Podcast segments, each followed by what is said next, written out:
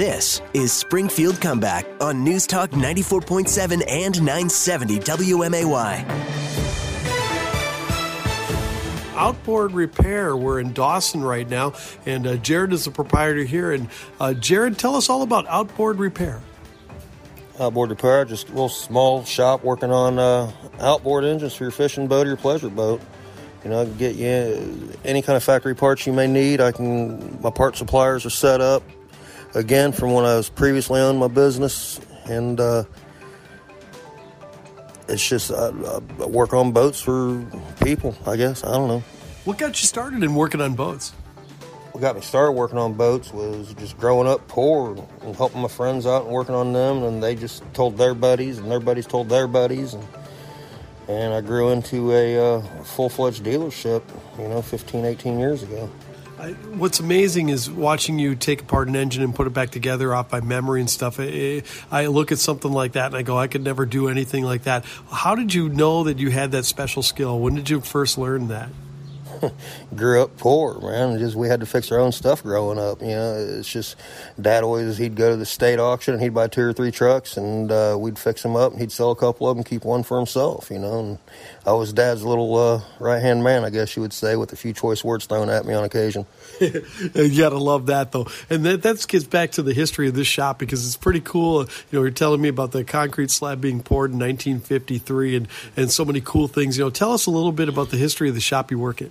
This uh, this property was owned by Stanley Kluzik back in, I mean, from the 50s all the way up till I believe that he was my great uncle. He died in 87 or 88, and uh, I was a little kid running around out here. You always had a green cigar and a, and a, beer, and I was the one chasing all that down for you. But it was more or less a junkyard. I remember people flying in from all over the world to buy stuff from Uncle Stanley and it was aerial photos. If I could still pull them, I would love to be able to get them just to, just to hang up on my walls for the nostalgia of it. You know, people still, you know, even old older customers come out and they can remember when it was Uncle Stanley's. And they always ask me, "Where's the beer and the green cigar at?"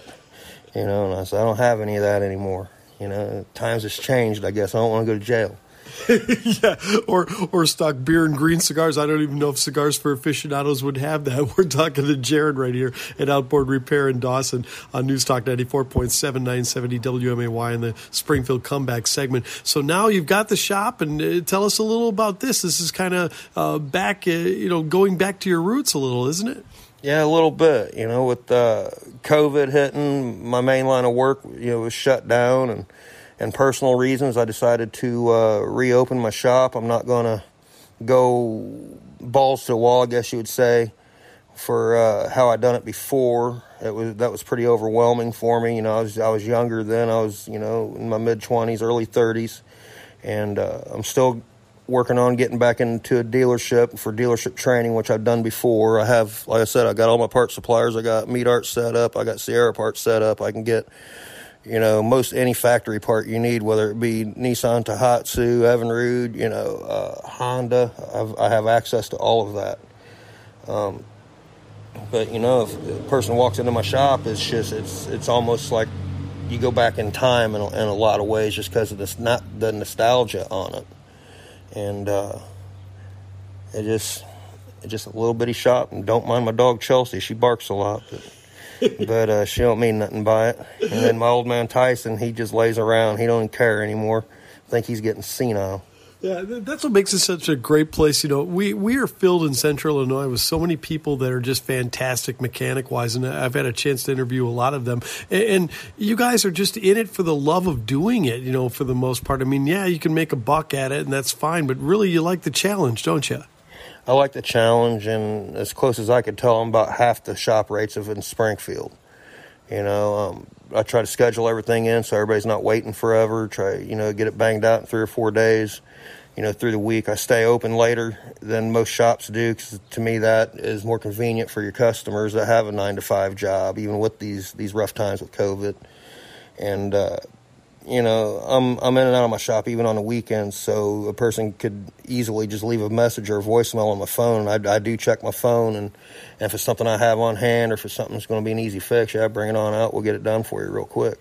Terrific. Let's get uh, all the information for you on uh, exactly how people can do business here with outboard repair. Phone number is uh, 494 8146. I'm located literally three miles east of the Sandbar Tavern off Mechanicsburg Blacktop. All right, terrific. Well, make sure you come on out here and get the outboard motors going and uh, get them all fixed up and at a great labor rate. I mean, look at that $60 an hour. That's unbelievable. Yes, sir. I don't have the overhead the big cities have. Yeah, there you go. That's the way to do it. Thanks so much. We really appreciate the time here on News Talk 94.7 and 970 WMAY.